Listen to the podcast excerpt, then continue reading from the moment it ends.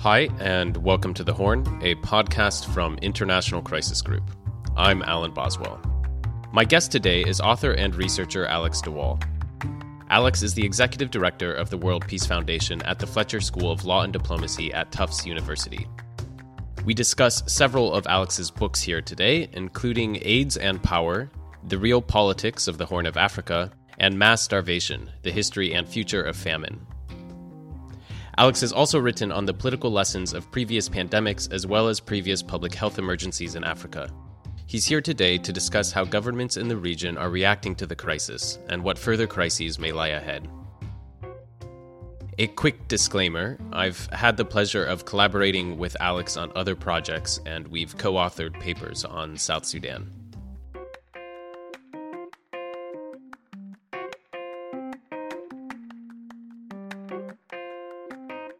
Alex, thanks for coming on the podcast. It's a pleasure. So, you've written a lot on how epidemics affect political power, uh, most specifically in the case of AIDS. Um, how might this uh, disease change power in the region as both governments and people respond to the havoc uh, wrought by this pandemic? And, and what should we be looking out for? I think we need to distinguish three impacts. One is the impact of the disease itself, that is the um, morbidity and mortality, the sickness and death.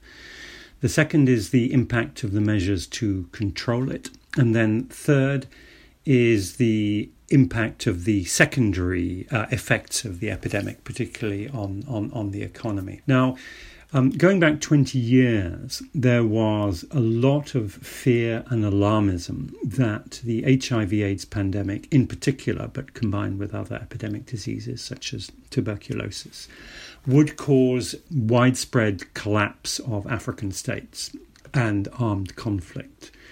That actually didn't happen. And in retrospect, the expectation that large numbers of people dying would cause a crisis in governance or uh, political challenges to governments was really unfolded, uh, unfounded.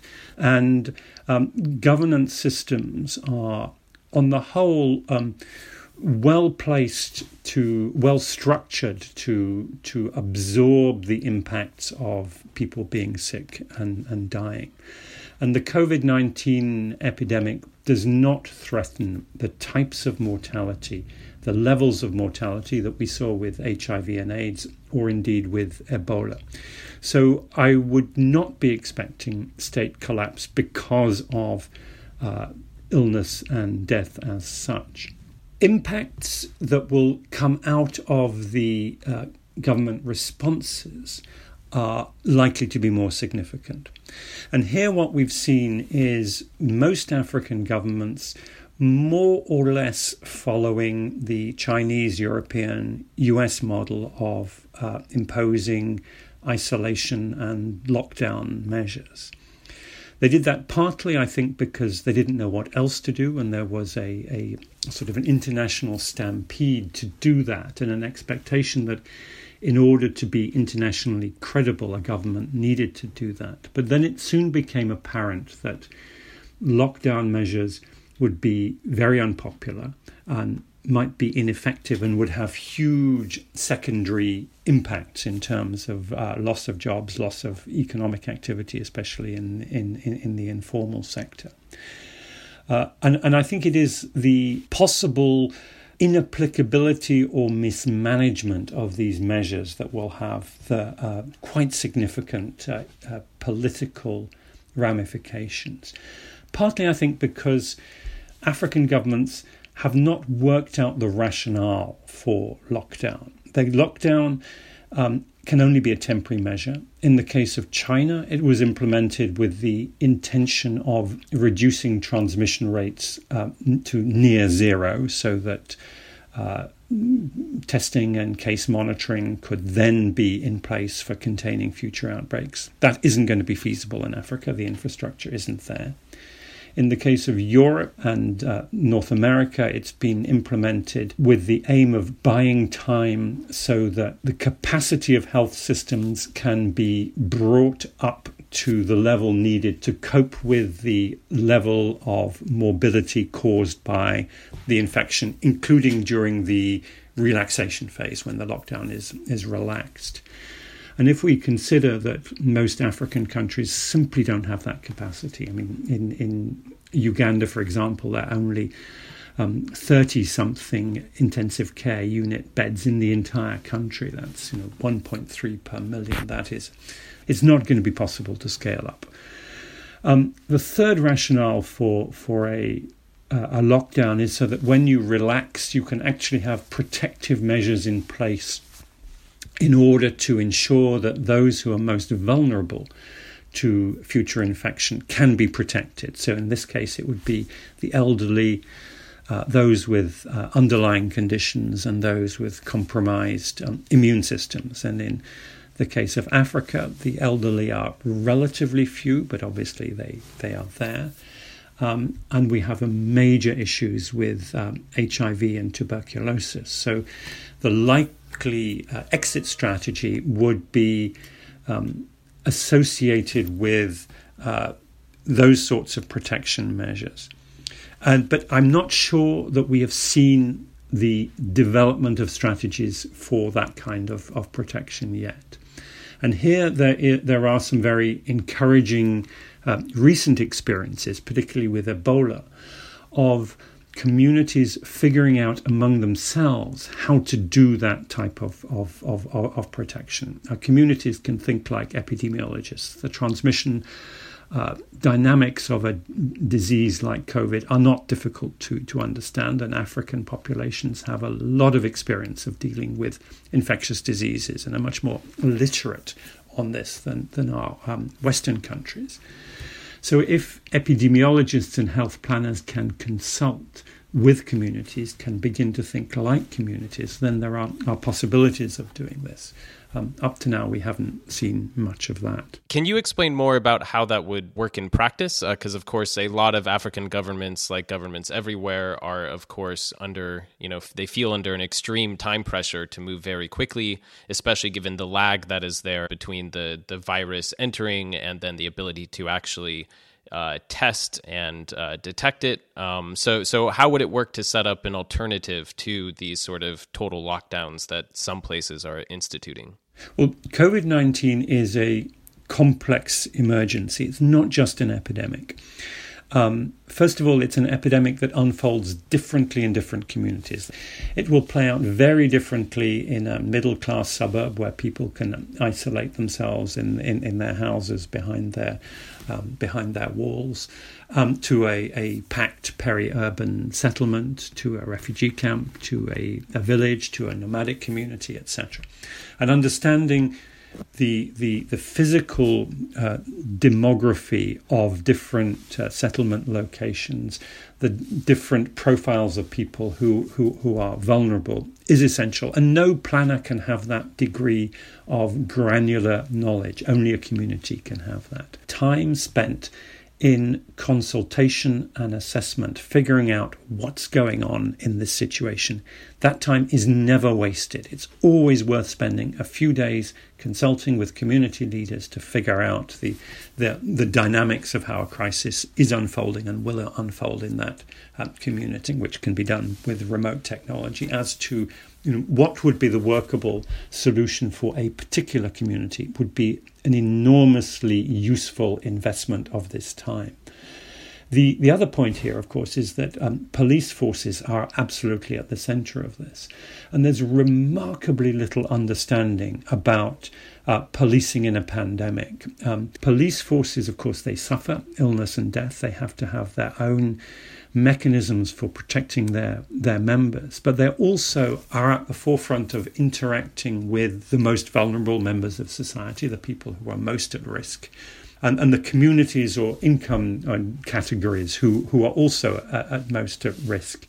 And developing policing guidelines is, is absolutely critical for uh, global cooperation and, and, and, joint learning in over a very short period of time. Um, just quickly on that, I'm wondering what you think of the counter argument that precisely because Africa is so unprepared for this pandemic from a public health perspective, that the best approach would be to try to lock down as much as you can in hopes that the global capacity that's being created um, in order to fight this disease elsewhere, that those peaks might pass elsewhere, and then the global community will be able to uh, to to come to the assistance of Africa, and that the best thing Africa could do right now is uh, is buy time, essentially. I think for that to work, two things would need to be in prospect. One is that it would need to be a lockdown of you know eighteen months to two years, which I don't think is feasible, and secondly, we would need to have an international community that is interested in responding, and it's quite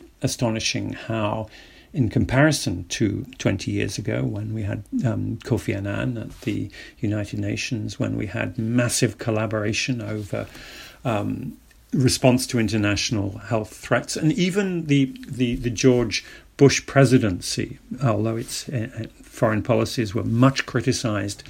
One of the things that the Bush administration did was to take a lead in international health diplomacy for the United States. It became the biggest funder uh, by some margin of, of, of international health. That has entirely been squandered, and the decision uh, recklessly taken for purely domestic reasons by President Trump to um, attack the WHO, terminate funding, and personally uh, impugn the credibility of its Director General, who is, of course, an African. Has has been really shocking to, to, to, to many African countries. The idea that the US, that which they had considered their friend and ally on international public health issues, uh, some a country to turn to for assistance in health crises. Most recently, of course, in the case of Ebola, very um, with mixed results, but nonetheless a lot of real. Uh, expressions of solidarity and leadership from um, from the US. The fact that the US would turn its back on on Africa in this way um, is, is, is quite shocking and, and, and, and, disturbing. Now, African countries, like you know, all countries around the world, uh, mostly right now, are facing you know quite a double whammy. You know, on the economic front, both what looks like a global economic depression and then their domestic economies you know are more or less uh, collapsing at the same time depending on on what sort of uh, measures they put in place. Have we ever seen a crisis quite like this in the region? I think this is unprecedented because of precisely that combination of of uh, the international economic environment and the domestic measures. So clearly there's almost nothing that Africa can do about the, the, the looming imminent global recession. Um, no one really knows uh, how deep it's going to be, how long it's going to last. But the, you know, the collapse in Africa's export markets, the crash in the oil price, which of course will bring some relief to those oil um, importers, but to countries like Nigeria, Angola, South Sudan, is is is, is calamitous in terms of the, the revenue loss. So the, the, the international environment is extremely unfavorable, and we've had these types of international economic uh, downturns before, which have, have, have been very bad for Africa.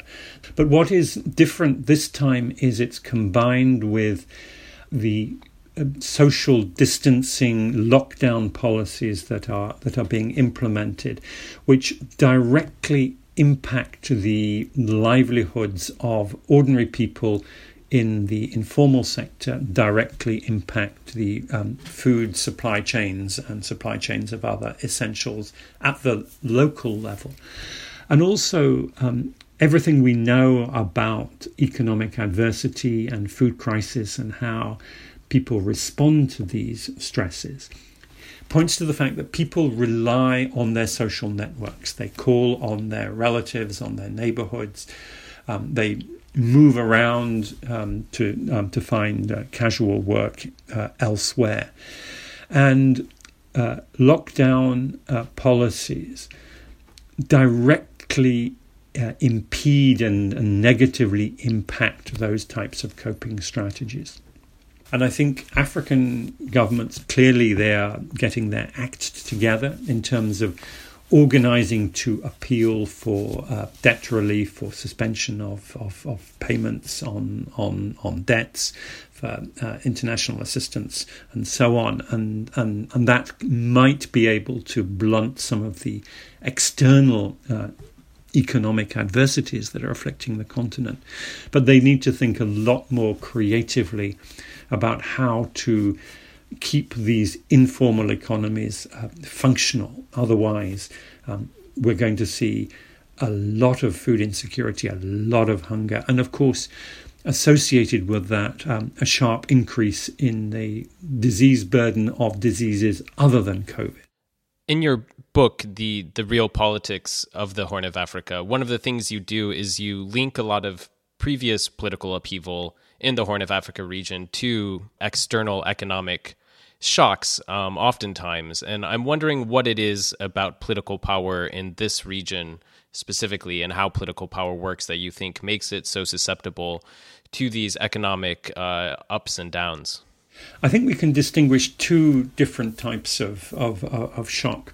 One are the major uh, economic uh, insults that bring the, the basic parameters of state functioning to the point of collapse. And in my book, uh, The Real Politics, what I do is, is, is I say that during the 80s and the early 90s, the, the, the fundamental economic factors that allowed states to function were pushed to the point where states could no longer function. The revenue basis for sustaining basic state, state functions simply wasn't there. And that included security, it included paying for um, professional, well organized uh, unitary militaries.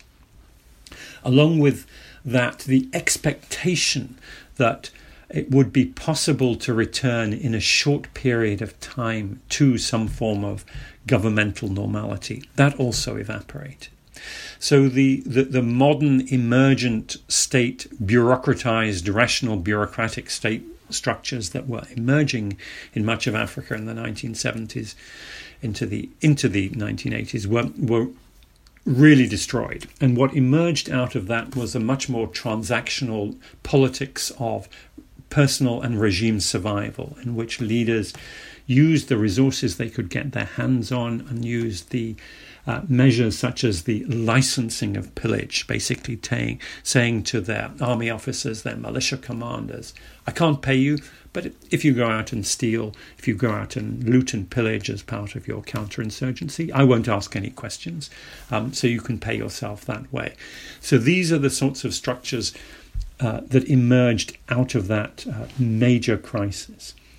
And that um, system, which I call the political marketplace, has proved very resilient as a as a system as such, very resilient to to the ups and downs of the uh, the global economy, but also very sensitive to certain sorts of of uh, economic change, so that a country that has been very reliant on oil revenues for its leadership to translate that oil money into patronage payments, examples being um, Sudan and, and, and, South Sudan, or Nigeria for that matter.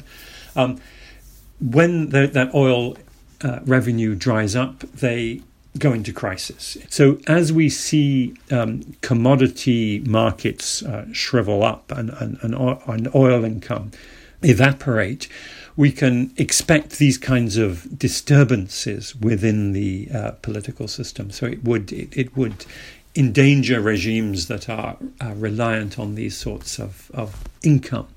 I don't think it would cause a structural change in the way that uh, money is traded for political loyalty. In fact, it may even see an intensification of that. Now, if we look at the Horn of Africa and the two biggest countries there, Sudan and Ethiopia, both of those countries are attempting democratic transitions at the moment. So they are both attempting to place their political systems on a, on a different basis. Um, uh, Sudan trying to break out of the uh, crony capitalist, uh, mercantile war economy political market that has been in place for the last 40 years or so. Now, already before the, the shock of COVID 19, um, the the uh, civilian led government, led by Prime Minister Abdallah Hamdok, was already struggling. And the number one reason why it was struggling was that it hadn't had any sort of financial or economic bailout to speak of. Um, Hamdok took his position in August of last year on the assumption, on the implicit promise that there would be uh, uh, suspension of sanctions, debt relief, and rescheduling and new economic assistance coming in, which would not only stabilize the Sudanese economy, but also empower him and his technocratic government vis a vis the patronage based, uh, militarized uh, political system of the, the generals and particularly the paramilitaries under Hemeti.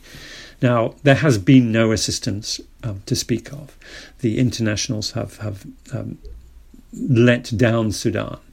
Um, and particularly the United States. And, and so already, even before uh, the COVID 19 struck, the, uh, the transition in Sudan was under very, very serious uh, economic stress. And I fear that um, what's happening now will just intensify that stress. In the case of Ethiopia, it's slightly different because Ethiopia was not run on a, the basis of a political marketplace. It was actually a under the the late Prime Minister Zenawi. Zenawi it was actually trying to develop uh, very deliberately a developmental state that was the opposite of an alternative to a, a uh, rentier political marketplace. That was already unraveling under his um, successor, Haile Mariam, and under Prime Minister Abiy uh, Ahmed, the, the economic and political, political liberalization has left Ethiopia in this um, rather unstable uh, hybrid between having a, a, a, the the political economic momentum that it had of the developmental state before, and an emerging um, trade and political loyalties as as the economy is privatized and key power brokers from outside, notably the the United Arab Emirates and the US, move in to um, to challenge the uh, the old system.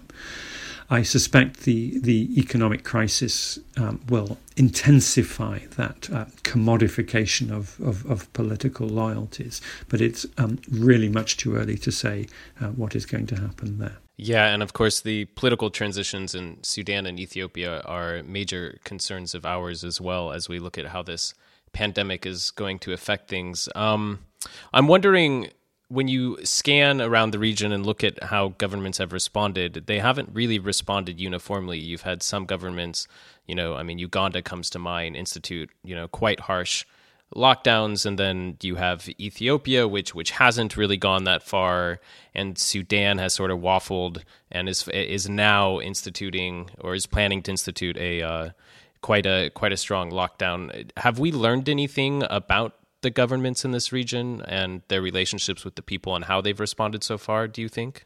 The most predictable case, of course, has been Rwanda. And Rwanda um, is probably the one country in Africa that can follow a Chinese style model of, of, of a very well organized, administered, and very well policed lockdown. And it's doing that.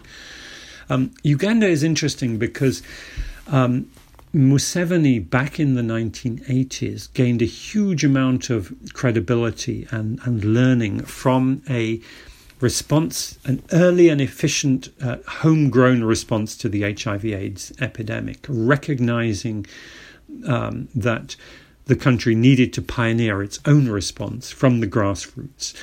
And uh, Museveni gained a lot of political capital from that in the 80s and 90s, and he's drawing on that and so his, his is, is, is an interesting amalgam of, of, a, uh, of a lockdown along with uh, social welfare measures. Um, Tanzania is taking much more the the, the, the sort of the, the, the populist angle of saying that we will have faith in God and and, and dismissing the fears.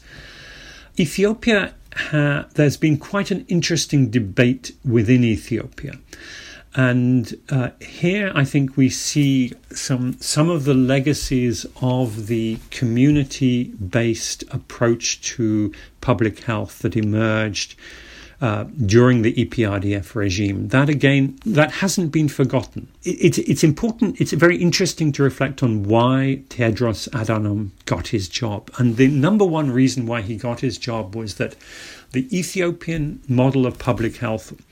Uh, during the EPRDF, including his five years as, as, as Minister of Health, was spectacularly successful in rolling out basic healthcare, preventative healthcare, healthcare education, and improving the, the basic indicators of maternal mortality, uh, child mortality, life expectancy, um, malaria in particular. Amazing progress on that. And, and with all the attacks on, on Tedros and, and all the evident shortcomings of the World Health Organization, the enormous progress that Ethiopia made, which catapulted him to that position, should not be overlooked. And that was a, an amalgam of community based he- healthcare with, with biomedicine. And some of, of Tedros's um, uh, colleagues in that government, notably his Prime Minister Haile Mariam Desalegn, came out of that tradition. They are um, they are technocrats with a, as it were, a community development bent and they have been quite um, effective in putting together a package for Ethiopia that combines elements of that community mobilization with uh, community consultation and, and, and how to contain it. They've not been very good at communicating that. The messages coming out have been very, very mixed. But I think the Ethiopian response may turn out to be um, actually better adapted than uh, at the moment it's being given credit for. Uh, Sudan, the the there is a contestation here. Uh, the uh, Prime Minister Abdallah Hamdok uh, is highly literate in this. When he was at the UN Economic Commission for Africa, he was uh, involved in the Commission on HIV/AIDS and Governance in Africa. He he he was involved in in, in studying the the social, economic, and governance implications of epidemic disease and understands the issues very well. However, he's not necessarily calling the shots for the military. The opportunity of uh, having the the legal and security tools of a state of emergency for controlling the, the population, uh, that is too good an opportunity to turn down.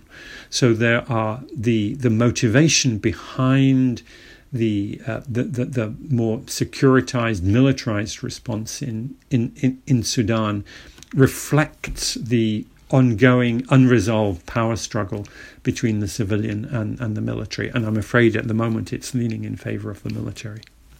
Now, one final question uh, while we have you, uh, which is something else that you've written a lot on, is uh, the the world's you know increased capacity at battling famines and almost bringing famines to an end. I'm just wondering, as you you know, look around in this current context, if you worry about whether or not the World Food Program and the rest of the the infrastructure that's there to really battle hunger will be able to respond effectively, um, if if you know these if the pandemic uh, and its aftershocks does spiral into a humanitarian crisis uh, in in several places at once, and in this current uh, global political context.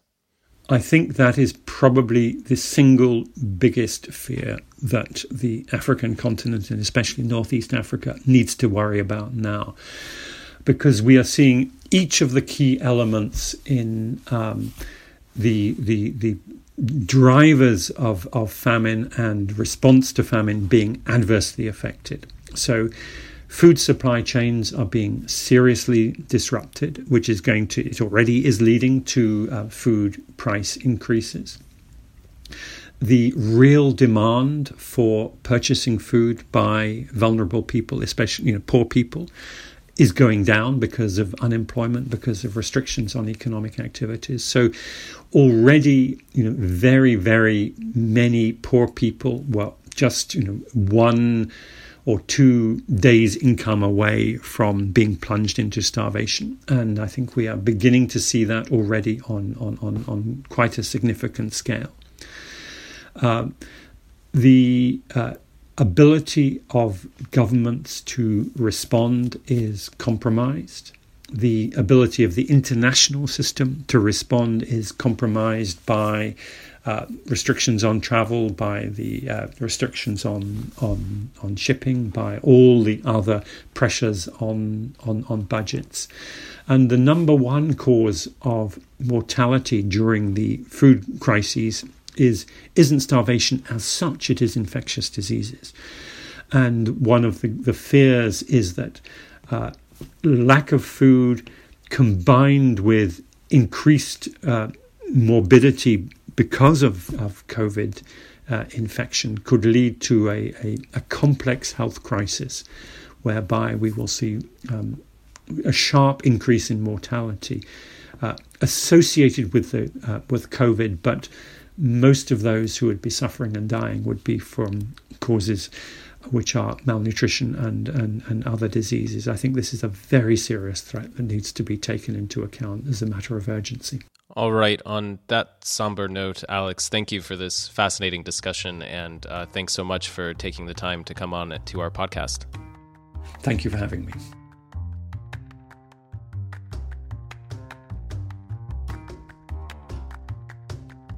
Thanks for listening. This marks the end, for now, of our special COVID 19 series.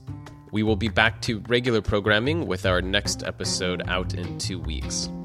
Once again, The Horn is a production of the International Crisis Group. I'm Alan Boswell, and this episode was produced by Mae Francis.